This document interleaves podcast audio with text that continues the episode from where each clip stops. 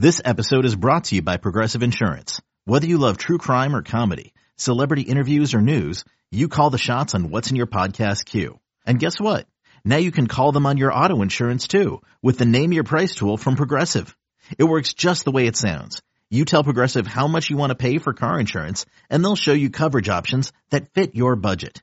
Get your quote today at progressive.com to join the over 28 million drivers who trust Progressive. Progressive Casualty Insurance Company and Affiliates. Price and coverage match limited by state law.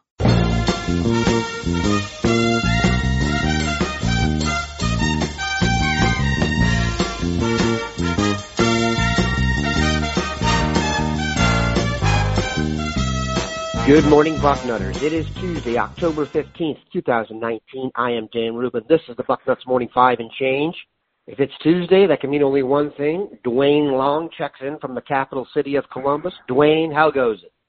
Oh, it's going real well. Uh, real, uh, uh, the weather's starting to change. We got all that 90 stuff and, uh, getting to some nice fall weather. Waking up to frost in the morning. It's, it's, uh, I'm happy.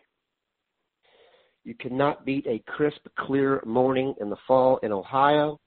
Ohio State didn't have to worry about getting beat this weekend. They had the weekend off, but it was not without celebration. Ohio State received a commitment over the weekend from Ryan Watts, defensive back from Little Elm, Texas. The one-time Oklahoma commit, six two and a half, about 190 pounds. This could be the last addition to the secondary. Uh, a word we have is the only way they would add another defensive back if it would be an all-world player, probably Elias Ricks, should he want to flip from LSU. Your thoughts on Ryan Watts? Certainly a bigger corner with a ton of potential. Uh, yeah, this is just an out-and-out steal, Dan. Uh, I was not really familiar with the guy. He committed early to Oklahoma. Uh, I just was not paying attention and when it came up that he had decommitted and it seemed like Ohio State had become uh, a real player here, maybe even his leader, I said, okay, let me go over and look at this film. And I was absolutely just, I could not wipe the smile off my face that we could be getting this guy. He is a big corner. He looks a lot physically like uh, Jeff Okudah. Just that big, long-framed kid that uh, that plays even even uh fast for a smaller guy. I mean, he's he's got the feet, the hips. You watch this guy turn. He's also very aggressive. He is he he plays that uh in your face man defense. He is right on top of the guy, uh challenging him every second. Uh and he's also really outstanding tackler. He attacks the run uh, like Okudah does, like uh, Marshon Lattimore did before him.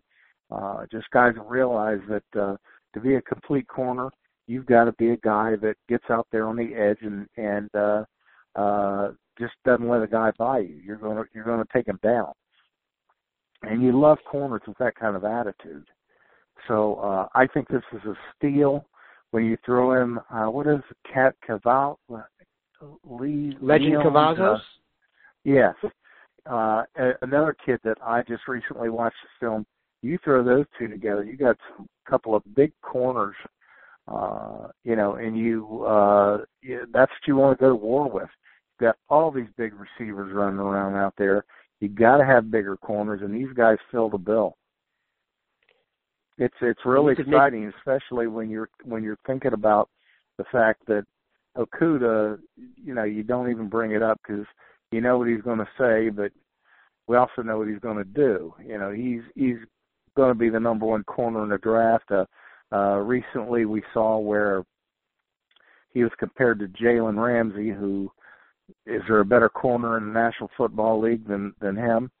Uh, and I think the comparison fits. Just a big athletic guy that can run. Uh, and Okudah is probably going, and Shaun Wade is playing great football. Another big kid. Uh, the the the slot uh, position, fifth defensive back, has become just crucial uh, because of the way the game's played now. You're usually going to see three splits out there, and uh, you got to have a guy who can line up on that slot, play man coverage. but he's also got to be able to come up and and play the run. So uh I just I'm hoping we're going to keep up keep hold of uh of Wade. I'm just I'm just not uh holding my breath. So having these two guys come in is huge. Plus Clark Phillips, who was more your classic speed corner, but has just been a tremendous prospect. The idea of adding those three guys in the class, Cavazos, Phillips, and Watts, is just tremendous. I, for one, do not think Shaun Wade will be back with Ohio State next year. I could see him being a top 15 pick.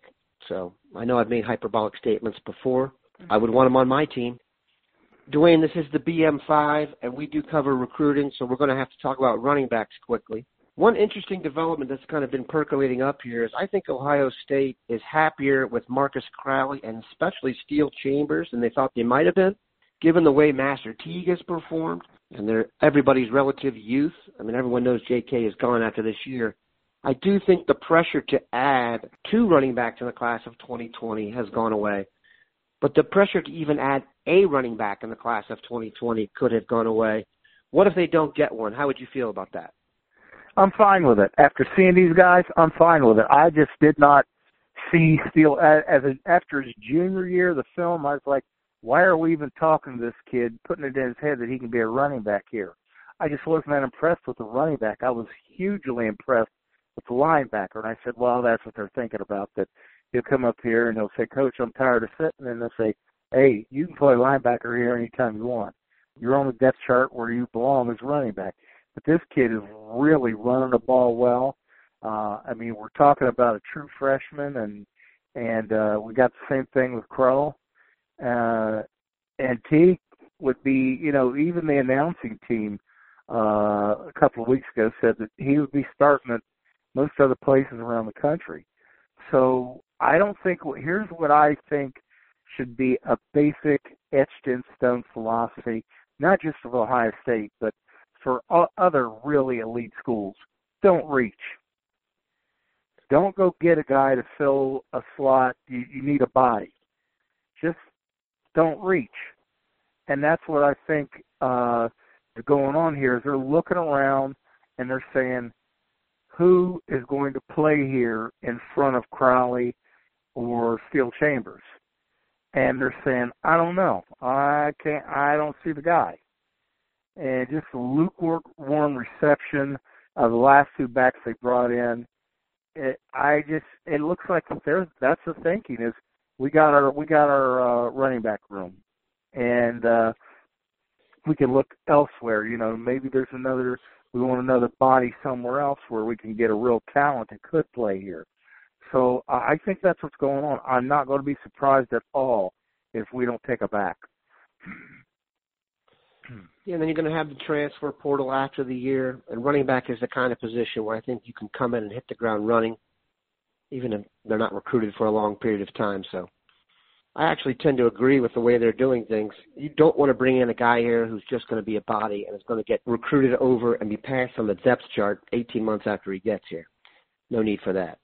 Introducing the two-way V4, where groundbreaking fuel cell technology meets fresh foam cushioning for the ultimate performance. With fuel cell, each step feels explosive, delivering unparalleled energy return. Paired with fresh foam, experience maximum comfort throughout the game. Its lightweight textile upper offers support and breathability without sacrificing agility. Whether you're hitting the clutch shot or locking down the opposition, the two-way V4 gives you the tools to play at a high level. Learn more and purchase the two-way for yourself at newbalance.com. We do have a need for another win. Ohio State gets back into action Friday night in Chicago or in Evanston against Northwestern. 8:30 kickoff. Everybody is fearful of this game largely because of the loss to Purdue on Friday night last year. However, this is not Purdue from last year. Not this is definitely not even Northwestern from last year that we took out in the title game. Northwestern is one and four. Their one win came against UNLV. That was the only team they could get their offense going against. They scored seven points against Stanford, ten against Michigan State, fifteen against Wisconsin, and only ten against Nebraska, and a 13-10 loss. The spread is getting is getting up there. I just looked at it, 28 and a half points. Do you give Northwestern any chance in this game? Do you see any possibility for some kind of letdown or a Purdue redux? I just don't. I because uh, I saw a couple of people talking about this being the upset game. This is they predicted Ohio State's record. They predicted them with one loss, and they predicted that it would be Northwestern, including our own Steve Wiltfong. He decided. I saw him. I saw it come out of his mouth that uh, Northwestern was the was the upset game for the Buckeyes. Uh, so I watched them a couple of times, and they just kind of fumble around out there. I'm not surprised they're one and four. It's not a very good team. It's they don't have the skill guys. Uh, they play hard, and they're well coached. I mean, if, if Pat Fitzgerald was not a Northwestern alum, he would have gotten a bigger job. He he just deserves it. He's that good a coach. But this is where he wants to be, and he's happy, and he takes what he can get and gets the most out of it. But they're just not a very good team. They're not good enough at quarterback. I don't see uh, uh, a back or receiver that could really hurt us. You know, you looked at Purdue, and uh, they they had at least one receiver that uh, is a sure NFL player. I just don't see them. I don't see anybody for Northwestern that can have the same kind of impact that uh, that uh, Moore did with uh, with Purdue. So no, I'm not. I'm not real worried about this one. Uh, I think we still got to deal with uh, Wisconsin and Penn State, and those are going to be the big games.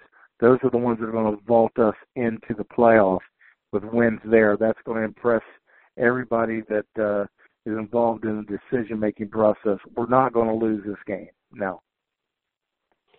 Yeah, Hunter Johnson, the quarterback at Northwestern, is the Clemson transfer, a highly recruited kid, was thought to be their salvation. He's completing just over 50% of his passes and one touchdown and four interceptions. You put his statistics next to Justin Fields, and it doesn't even look like they're playing the same sport. So I would agree. I don't think Northwestern has the firepower to get this done. As you mentioned, Rondale Moore will not be suiting up for Northwestern, which uh, is definitely a good thing. We appreciate Duane stopping by. You've been locked in, Buck Bucknutters. Have a good one.